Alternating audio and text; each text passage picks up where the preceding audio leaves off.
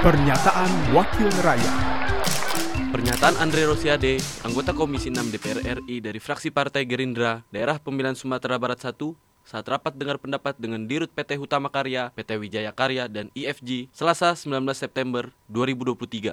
Pak Eksana, Bapak sudah berapa kali kami kasih PMN Pak? Ini yang kedua, ini yang ketiga kali. Yang kedua, yang pertama 20T ya.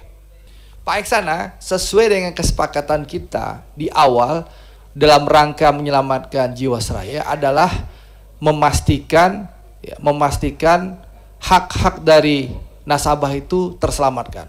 Kita sudah berhasil menyelamatkan yang namanya Jiwas perusahaan Bapak nih Jiwasraya. Bahkan sekarang sudah bangun ekosistem baru namanya EFG.